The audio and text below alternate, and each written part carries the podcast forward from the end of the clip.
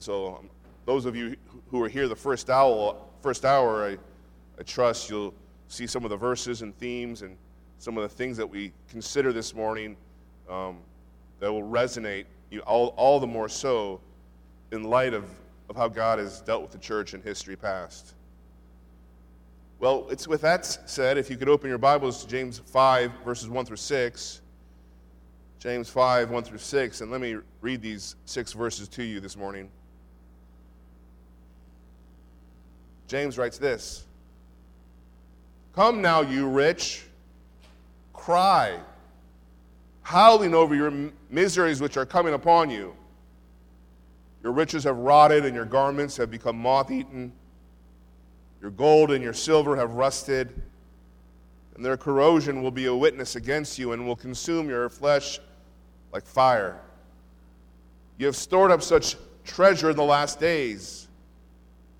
Behold, the pay of the laborers who mowed your fields, that which has been withheld by you, cries out against you. And the outcries of those who did the harvesting have reached the ears of the Lord of the of Sabaoth. You have lived luxuriously on the earth and lived in self indulgence. You have fattened your hearts in a day of slaughter. You have condemned and murdered the righteous man. He does not resist you. Years ago, I had a, a job as an accounting assistant at a bed linen shop in downtown Los Angeles. And, and I've had some uh, pretty bad jobs in, in the past, but this was by far my worst experience. The CEO of the company and the controller directly above me had uh, vicious, violent, hair trigger tempers. It was common for me to witness our, uh, the president, the founder of the company, yelling at, and cursing at various employees in front of everybody, driving them to tears. My sales manager would come out of the bathroom with tear soaked eyes, trying to control her emotions. My controller would insult me on a daily basis, and approximately, it came out maybe every three days, he would spend a, at least a few minutes just cursing me out. The turnover was very high, as you can imagine, maybe average six months to maybe a year. The pay was the bare minimum for everybody with empty promises of more compensation. Uh, the, the owner of the company had a knack for finding employees in desperate situations and hiring them for a while before they would quickly leave to find saner circumstances. And, and many of you have also had this experience of working under a nightmare kind of supervisor. You've had these types of jobs in the past. You're one in one of those jobs currently where your authorities take advantage of you, where they mistreat you, where they disrespect you, where they even oppress you unjustly. Sinful and corrupt authority abound in our fallen world. But this morning, James has an encouraging word for those of us who are working in these harsh conditions. James will encourage those who are under the brutality of the often rich and powerful with the reality of divine justice.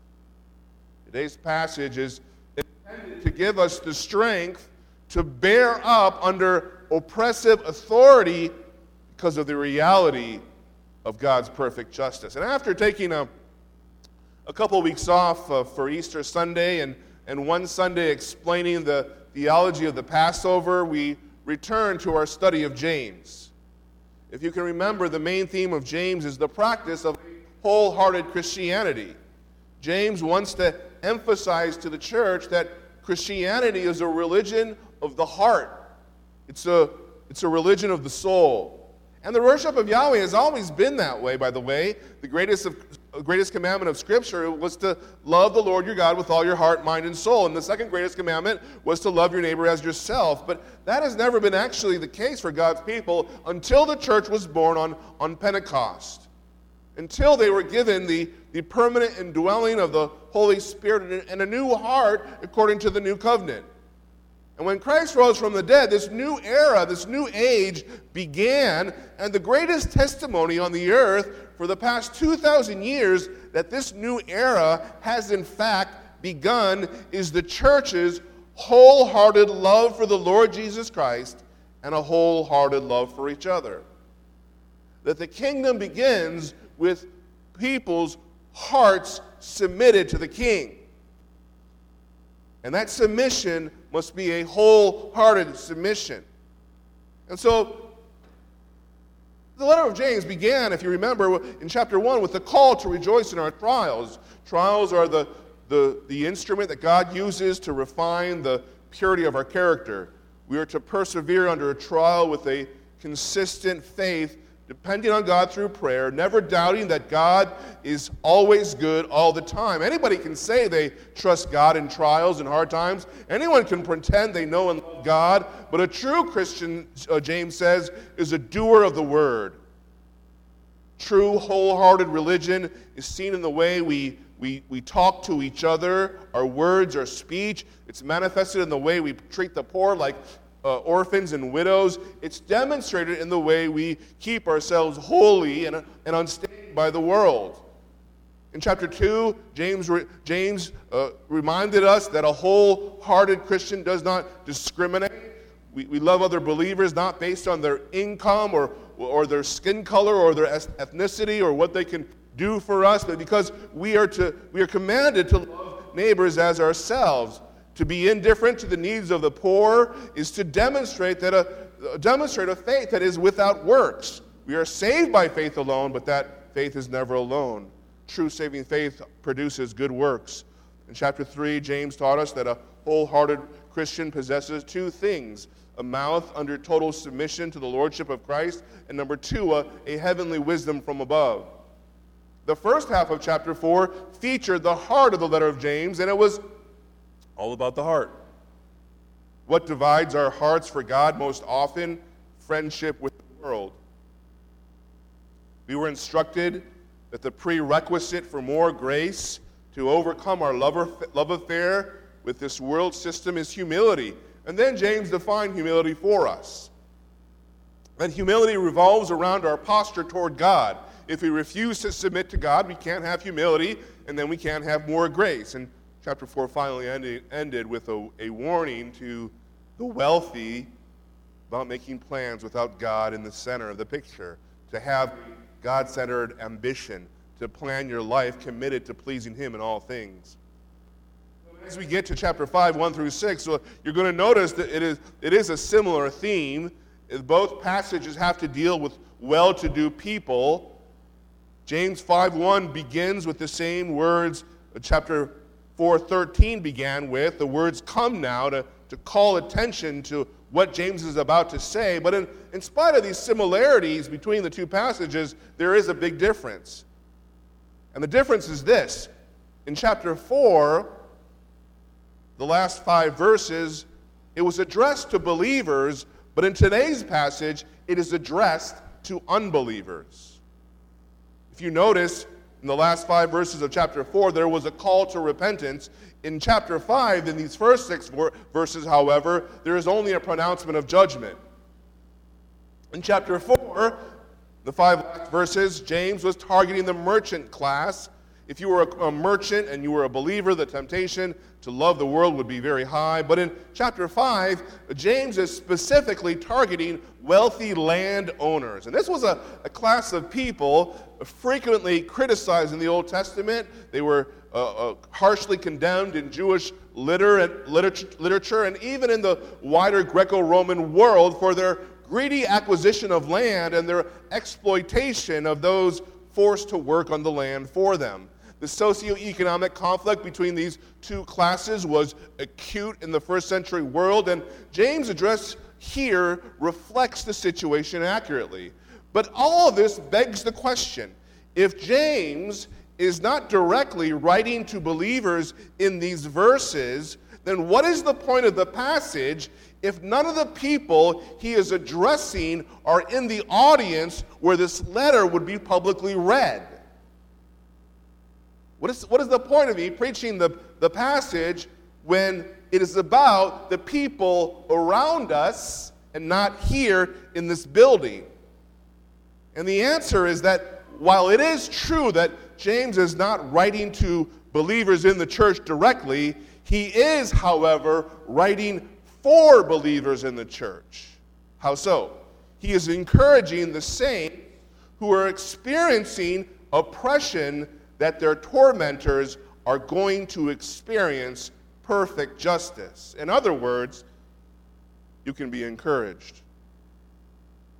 When you are in the middle of mistreatment, when you are undergoing injustice, when you are taken advantage of by your authorities or by your employers or by your government leaders, you can be encouraged in those times because real, eternal, divine justice is coming for your enemies.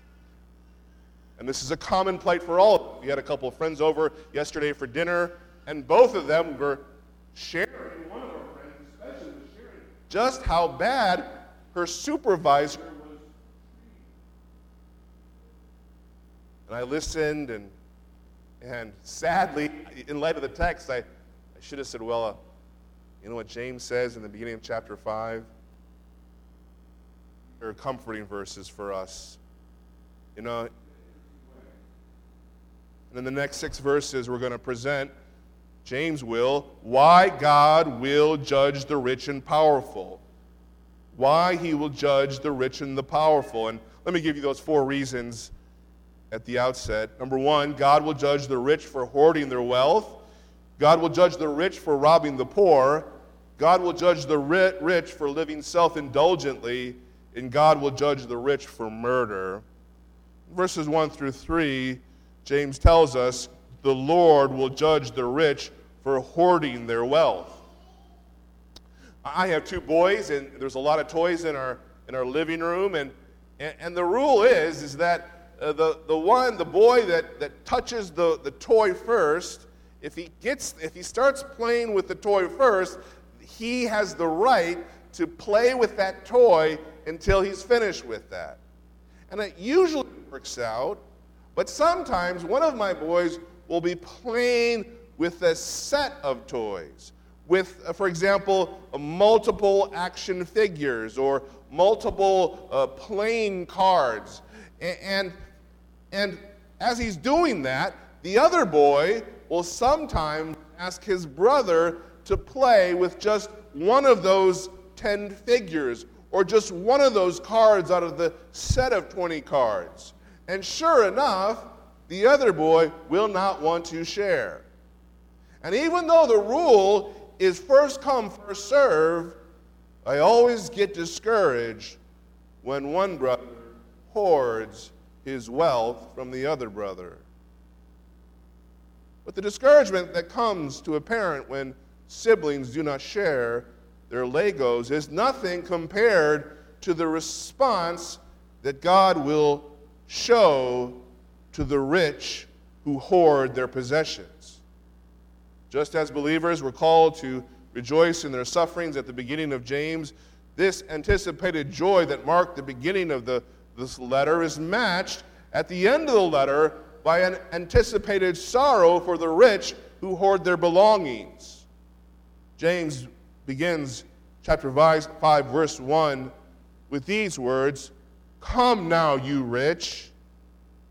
As I mentioned, the rich that James is addressing, they are not among the readers of the letter. They are rather wealthy non believers who are op- oppressing the poor of the church. And so this, this passage is not directed toward the reform of the rich, rather, it is a warning of certain judgment. Instead of the comfortable indifference the wealthy have toward the poor, instead of the pleasure they derive from their wealth, instead of all the satisfaction their mansions and their caviar and champagne lifestyle give them, instead, James says, Come now, you rich, cry, howling over your miseries which are coming upon you. Instead of laughter, there should be weeping. What kind of crying? The, the howling kind. This word howling in the Greek is a it's an onomatopoeic word. It sounds like what is being described. ololuzo. Allah. Uh, there's this howling sound. And James puts on the mantle of an Old Testament prophet here as he, as he predicts judgment. This word in the LXX, the Greek Old Testament, is a, is a word found only in the prophets of the Old Testament and always in the context of judgment. It means to, to cry with a loud voice. The more it hurts, the louder you cry. The more, the deeper the pain, the more, the more, the more shrill the cry of the expression of the anguish. If you go to Isaiah chapter 13, turn there with me if you could. Isaiah, we're going to be flipping around here this morning.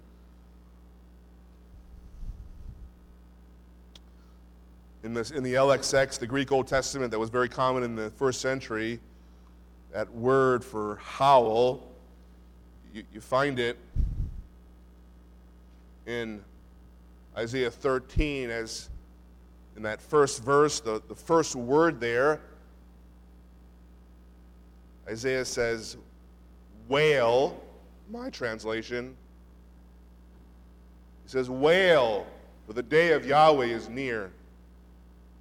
It will come as destruction from the Almighty. Therefore, all hands will fall limp, and every man's heart will melt. They will be terrified. Pains and labor pangs will take hold of them. They will writhe like a woman, woman in labor. They will look at one another in astonishment their faces aflame. Behold, the day of Yahweh is coming, cruel, with fury and burning anger, to make the land a desolation, and he will exterminate its sinners from it. For the stars of heavens and their constellations will not flash forth their light, the sun will be dark when it rises, and the moon will not shed its light. Thus I will punish the world for its evil and the wicked for their iniquity. I will put an end to the pride of the arrogant and will bring low the lofty pride of the ruthless. I will make mortal man scarcer than fine gold, and mankind than the gold of the Ophir. I will make the heavens tremble, and the earth will be shaken from its place at the fury of Yahweh of hosts in the day of his burning anger. And it will be like that, like a hunted gazelle, or like sheep with none to gather them. They will each turn to his own people, and each one flee to his own land. Anyone who is found will be pierced through, and anyone who is captured will fall by the sword. Their infants also will be dashed to pieces before their eyes. Their, their houses will be plundered, and their wives ravished. Isaiah here is talking about the same day that James is referred to, referring to in chapter 5, a day known as the day of the Lord. And this is the last day of history when Christ establishes his kingdom on earth while at the same time punishing all of Jesus' enemies in hell forever. It will be the day of final salvation for his people, and it will be the day of final judgment for his enemies. And so, James, he looks down through the annals of time with divine foresight, and he sees this dark hurricane cloud of the day of the Lord about to strike down the rich and powerful. Go back to James 5 James uses the word miseries in verse 1 in the plural to accentuate this misery. That the tears James is talking about with respect to the rich, they are not the tears of the penitent, but instead they will be the tears of the damned. Many years ago, when I was in, I was in Korea and I was driving in a car by the, one of the major U.S. military bases in Seoul, and and outside stood a group of mothers of, of sons who had died from various training accidents serving with the American soldiers. And these poor mothers wanted more information. They were, they were protesting for some sort of investigation, maybe some sort of reparation. And they were all dressed in white, traditional Korean folk outfits. Their faces were painted in white. They looked like ghosts, but most striking about this, this, this, this scene was how they were all moaning and crying in pain and misery. It was the, the pain being expressed, it was, it was frightening. It was deep. It was unconsolable. And I imagine the howling of hell will be a little bit like that scene of these mothers who had lost their children. In hell, the volume of the damned crying and howling misery will be deafening. Hell is hot and hell is loud, James says. And so when you're being oppressed by your, the rich and the powerful, there, there really is no need for our sinful anger.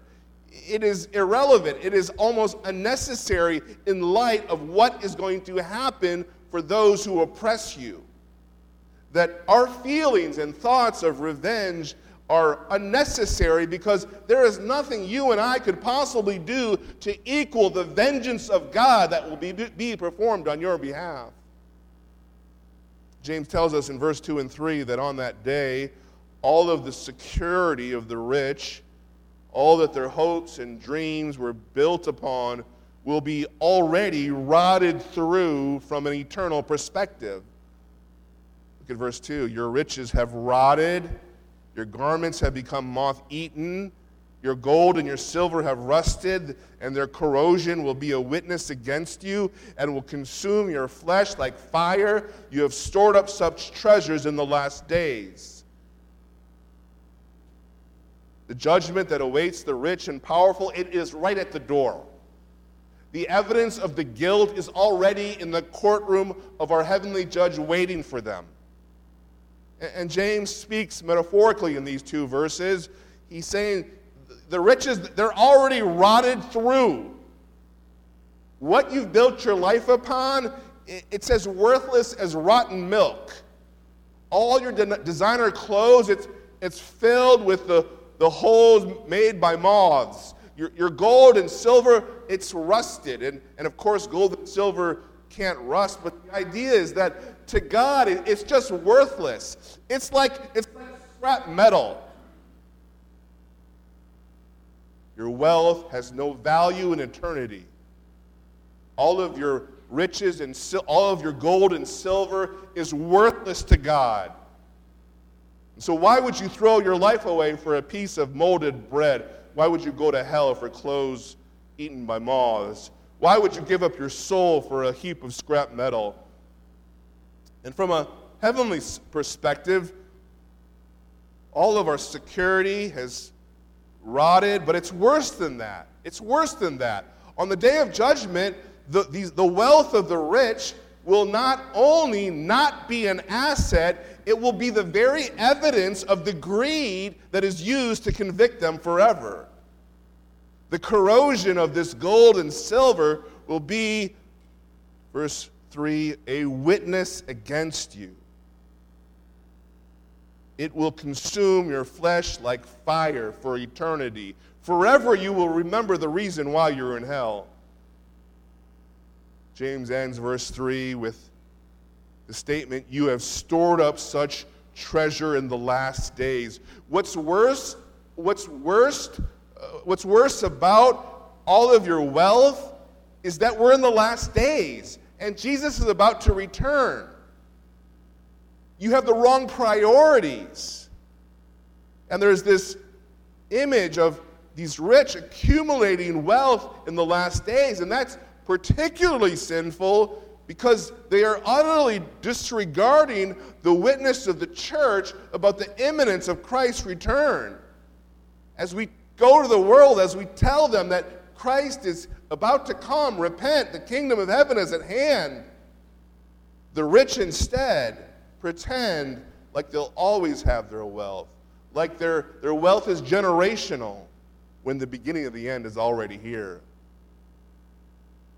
And even though this passage is written about unbelievers, about their wealth, for the comfort of us, these lessons about riches, earthly gold and silver, they're helpful for us too, because we need to be careful about how our material possessions and, and, and how we relate to them. Because our possessions tend to focus our thoughts and interests on this world only.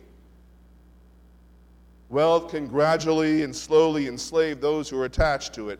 Wealth can pervert our values. The more you have, the, the easier it is to be possessed by our possessions and our comforts and our recreations. When you get a raise, when you get a substantial salary increase, um, most of us, our, our, our gut reaction is, how much more we can spend and what we can buy and how much more security we think we'll have. Wealth often does that to us. James makes a second accusation toward the rich in verse 4, and that leads us to our second point of the morning. The, ju- the Lord will judge the rich for robbing the poor, verse 4. Verse 4 says, Behold, the pay of the laborers who mowed your fields, that which has been held by you cries out against you. And the outcries of those who did the harvesting have reached the ears of the Lord of, the, of Sabaoth. I remember reading a, an accounting book a few, uh, uh, I don't know, 10 years ago, 15 years ago, about uh, how business owners have a ethical responsibility to take care of their employees. It was a secular book, so I was, and I was really surprised that he said that because it, it, was, it was such a rare, a rare experience for me. I've never felt like an employer was really taking care of my needs and thinking about my personal responsibilities. But that, in fact, is a scriptural mandate that employers are required to make sure their employees are taken care of. They must provide a fair wage for those who work for them that concern for the livelihood of, their, of your employees must factor into the, into the equation when you are dealing with your workers. And Paul, speaking about the church's responsibility to, to pay their pastors, he says this in 1 Timothy 5 The elders who lead well are to be considered worthy of double honor, especially those who labor at preaching the word and teaching. For the scripture says, You shall not muzzle the ox while it is threshing so he's saying, church, you need to care for your pastors because there are scriptural principles. The first principle is found in the Old Testament you shall not muzzle the ox while it is threshing. If you have an ox, it's working hard for you, you need to take care of your ox. You need to feed him, you need to give him water to drink. Another principle the laborer is, is worthy of his wages. And so, this, the idea that uh, the, the idea is this if, employee, if employers have the responsibility to fairly deal with their employees, that same biblical responsibility applies to churches for their pastors. And we live in a free market society, we live in a, a capital, capitalistic society. And capitalism, in case you don't, in case you don't know, it's the idea that an economy works best freely when individuals, motivated by their own self interest, manufacture and distribute limited resources and goods throughout society in the most efficient manner possible. And I think history bears that out. By the way, I'm pro capitalist, I'm, I'm pro free market. Uh, even when self interest turns to greed and abuse, the free market is the best uh, earthly regulator of that greed. If a greedy store owner charges $10 for a carton of eggs, a competitor motivated by profit can charge eggs for $3 and put the greedy store owner out of business. And I think God, in His common grace, uses capitalism to bless people in the widest of ways. Uh, when selfish, selfish when self interest turns to greed, God can use that greed for the economic benefit of the rest of society. But God using evil doesn't mean he condones that evil. Just because employers can get away with ripping off their employees does not, doesn't mean that it's not sinful. Capitalism cannot justify hoarding wealth. And even in capitalism, the market takes time. It takes years, it takes decades, even a lifetime to adjust and correct abuses within the system. And meanwhile, you're out of a job struggling to put food on your table. CEOs can rip off their employees by the misuse of company assets. We saw recently in the news a prominent Bitcoin company go under business because of his lavish style and his greed. Companies can go under because of the greed in free markets, you can lose all your stock options. And in a, in a startup, that's really all you have. And meanwhile, CEOs have their offshore secret accounts to run to. There are small businesses who do everything they can to pay you the least amount of money for the most amount of work to the most desperate people because they know the supply of workers far, far exceeds their demand for employees. after a few years, when your salary exceeds an acceptable amount, you're pushed out for a younger worker who can do the same work for an entry level salary. Many of in our country in the last few years lost their employment because they didn't take an experimental vaccine. Here they were, they were serving their country, they were working for their city, and then bureaucrats at the top who could care less about you and your families, they kicked you to the curb. And so, what do you do when your supervisors, when your mayors, when your governors, when your president, those responsible to take care of you and protect you and serve you, what do you do when they do the opposite? How do you respond the, when the rich and powerful treat you unjustly? And verse 4 gives us some encouragement. Verse 4 gives us some comfort. And James in verse 4, he, he levels this second accusation against the rich and powerful. And the charge is this the rich have robbed the poor. He says in verse 4 Behold, James is, is highlighting that the hoarded treasures of 1 through 3 have come from the, the backs of the poor. The pay of the laborers who mowed your fields, the, those who did the harvesting. They have bankro- bankrolled the lifestyle of the rich and the corrupt. You see, in this period, there was an increasing concentration of land that fell into the hands of small group, a small group of wealthy landowners. The rich, and, and they were the only industry in town. The rich owned the courts. They were in bed with government authorities. They were the judges. They were the leaders of these towns. And, and these corrupt landowners had the audacity that they thought they could cheat their workers out of their pay, pay. And they thought they could do this all in secret. Nobody of consequence would know. Where could the poor go for recourse? Where could they go for, for justice? They knew that finding a higher authority or a higher power who could hold them accountable was not a reality.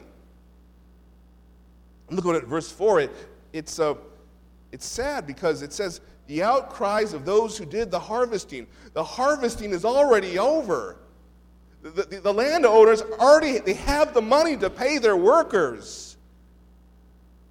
How do you feel when the rich and powerful walk all over you? What do you do when your president picks uh, uh, officials to terminate your careers for refusing to violate your conscience? What do you do when the courts all agree? You can be tempted to get angry. You can, tempt, you can be tempted to feel hopeless. Like you're alone in the world. When we're in those moments, and then when, when we're in those circumstances, we can feel less than human, like, like we're animals, like we're a piece of garbage. James says in verse 4 however you feel in those circumstances, know and believe this truth. Your cries, verse 4, have reached the ears of the Lord of Sabaoth. Not only will the rich and powerful not get away with their oppression, this injustice has reached the desk of the most powerful being in the universe. And the imagery we see reminds us of Abel's blood crying out to God for justice. The Lord of the Sabaoth, he knows what's going on. Perfect justice is coming. And there's no court in the world, there's no lawyer anywhere who can come close to getting the kind of justice God will accomplish when Christ returns. Perfect justice is coming to right every wrong. This, this title of God, the Lord of Sabaoth, Sabaoth is a Greek transliteration of the Hebrew word Sabaoth, and that, that, that, that, that Hebrew word Sabaoth means hosts or the Lord of hosts, and host means armies, the Lord of armies.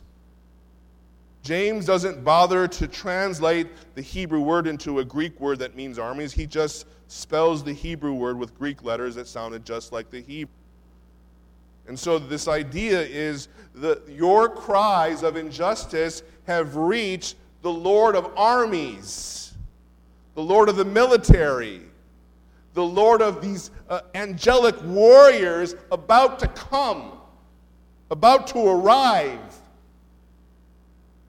So don't be discouraged. That day could be tonight. That day could be tomorrow. It could be next week. Any day now.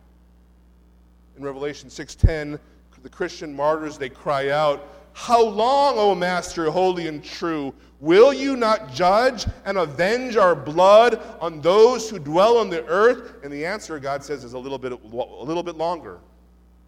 Justice is coming. God, he doesn't have to save everybody. God, in fact, doesn't save every, any, everybody. And so we praise God for the grace that sinners don't deserve, and we praise God when He shows justice to sinners who fully deserve it. And we should pray for our persecutors while being comforted at the same time by the reality that if God never answers your prayers for their salvation, He will accomplish perfect justice on your behalf. Your cries have reached the ears of the Lord of Sabaoth. We find a third accusation in verse 5. In point number 3, the Lord will judge the rich for living self indulgently. The third accusation is that the rich live in luxury, they live in pleasure. And living in luxury isn't evil per se, but the context of the verse before this one, in verse 5, suggests uh, that such abundance was accompanied by a, a heart, a, an attitude of, un, uh, of being uncaring, of being unloving, of being indifferent towards others. And notice in verse 5, James says that you have lived luxuriously on the earth. On the earth. He's implying that there's a contrast waiting for you in, a, in, a, in eternity. You've lived this way on the earth, but when Christ comes, you, you, you will no longer live that way. There will be a total reversal. You've lived in self indulgence, verse 5. And then he says this in verse 5 You have fattened your hearts in a day of slaughter. Again, James references the day of the Lord or the day of Yahweh when he returns at the end of history to redeem his people, to establish his kingdom, and to punish his enemies. Go to Zephaniah. Zephaniah describes, describes this, this day like, like, uh, like Isaiah did. And Zephaniah, if you go, it's probably four, uh, if, if Malachi is the last book of the Old Testament, you go back uh, three more books, Zechariah, or two more books, Zechariah, Zechariah, Haggai, and then you'll find Zephaniah.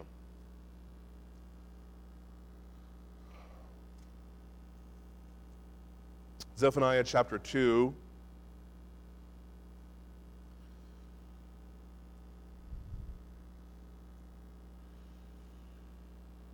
I'm sorry, Zephaniah chapter 1, uh, Zephaniah chapter 1, 14 through 18.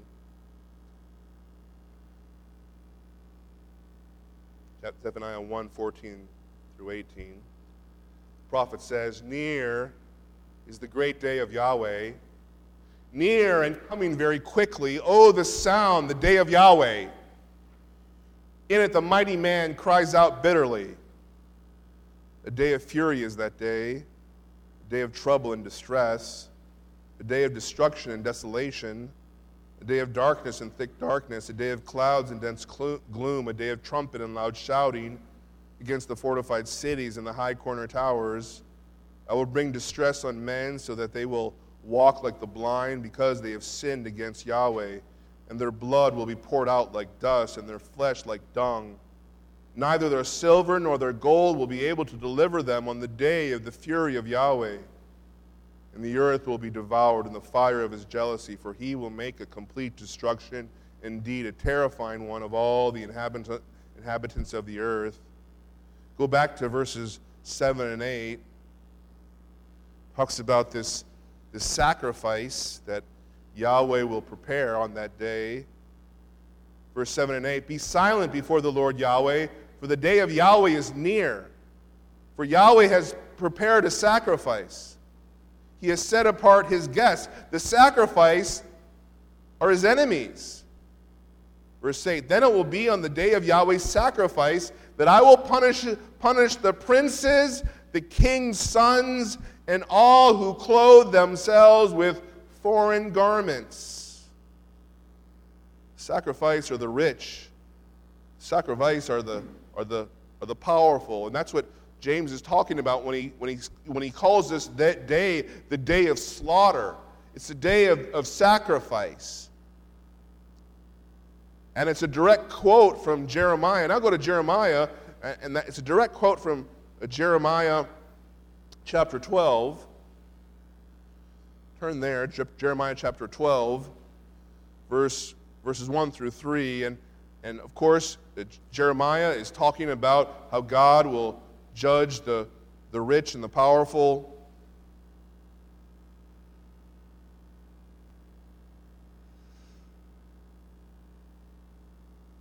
In Jeremiah, he's confused. He's tempted to envy those of his, his oppressors. He's tempted to, to want their status and their power and authority. He's confused. Why do you allow this to happen to your people? Chapter 12, verse 1 Righteous are you, O Yahweh. When I would plead my case with you, indeed I would speak matters of justice with you. Why has the way of the wicked succeeded? Why are all those who deal in treachery complacent? You have planted them. They have also taken root. They grow. They have even produced fruit. You are near to their lips, but far from their inmost being. But you, O Yahweh, you know me. You see me. You test my heart's attitude toward you. Drag them off like sheep for the slaughter and set them apart for a day of carnage. These verses describe the sacrifices of lambs on the altar in the temple. Only the sacrifices here are the sacrifices of the rich and powerful. In other words, in other words, your rich and powerful perpetrators are going to have their throats cut open they're going to be cut and cut up in pieces. They're going to be burned in fire because that's exactly how you sacrifice lambs on the altar. And this judgment is imminent. It's around the corner. It's the next event on God's timeline. And meanwhile, the rich are selfishly, they are ignorantly going around accumulating wealth for themselves, wastefully spending it on their own pleasures when the last days have already come, when judgment could break out at any time, but instead of repenting, instead of seeking Christ for grace and mercy to avoid that judgment, by their selfish indulgence, the rich are incurring greater and greater guilt like cattle being fattened in a day of slaughter. How does this day of slaughter encourage us who are under their punishing hand? a month ago, Josiah Grauman, Grauman made this point at the Shepherds Conference as he was preaching on Zephaniah, and he, he gave the illustration. Imagine somebody, you're at, at the supermarket, and some uh, mean person insults your wife, curses, curses at her in front of your kids, and then you kind of manage to control your, your anger and then you see the same person in the parking lot, and then this, this, this mean person cuts you off. They honk at you repeatedly, and you're right there, and you're tempted to say something incredibly mean. You want vengeance, but you know that in, ten, that in 10 minutes, somehow, you know the same person is going to get hit by a truck and die as his car is engulfed in flames. See, if you knew that about 10 minutes into the future about their predicament, how would you then feel when you're being mistreated by the person? You would actually feel pity. You would feel compassion. Instead of anger and vengeance, you would be able to endure it. And then the Grauman, Josiah Grauman said this Every unbeliever who hurts you will face the wrath of the Lord Yahweh, and knowing that frees us the, from the desire for payback. That frees us the, from the desire for vengeance. James is doing that for us here. He's saying, knowing the fate of the rich and powerful who, who oppress you, knowing their future should temper our anger. knowing what is going to happen to them should squelch our desire for vengeance and instead be replaced by a heart of mercy and compassion. And it is this recognition of their future that should be the impetus for the power to love our enemies and to pray for their salvation. The last accusation is found in verse 6 of James chapter 5. And the fourth and final charge aimed at the rich and powerful is they have condemned and murdered the righteous man. You have condemned and murdered the righteous man. He does not resist you. James has accused the rich of hoarding wealth in verses 2 and 3, of cheating their cheating workers in verse 4, of living self indulgently in verse 5. And now, in the climax of his denunciation, he accuses them of condemning and murdering the righteous man. And this idea of, of being condemned, the rich, is somehow related to something judicial. The rich somehow cheated the poor out of, out of their land. They have taken away gainful employment. They have refused to pay their fair wage, and, they're, and they've done it all through the corruption of justice. And now the poor are in the danger of starving to death. And then this last statement ends with this majestic pathos. He does not resist you. You can do whatever you want. You can do whatever kind of evil to him, however long. He does not resist you. These poor believers, they do not have the means to resist the rich and powerful in their lifetimes. They are helpless that way. The poor cannot do anything, and this is the point. The helplessness of these victims increase the damnation of the rich. He does not resist you. And therefore, when God comes to achieve perfect justice, you're in trouble. And it should be the powerlessness of God's people that should terrify the wealthy. So we don't need to be angry when, when the world oppresses us. We, we need to feel sorry for them instead, right? To pray for them, to warn them the day of the Lord is coming, to tell them that you can find refuge in Christ. And we can find peace that if salvation never comes, if Christ never atones for the wrath of God against the sins of the rich against you, we can find encouragement that perfect justice will balance all the scales in the end, and that perfect justice will satisfy us.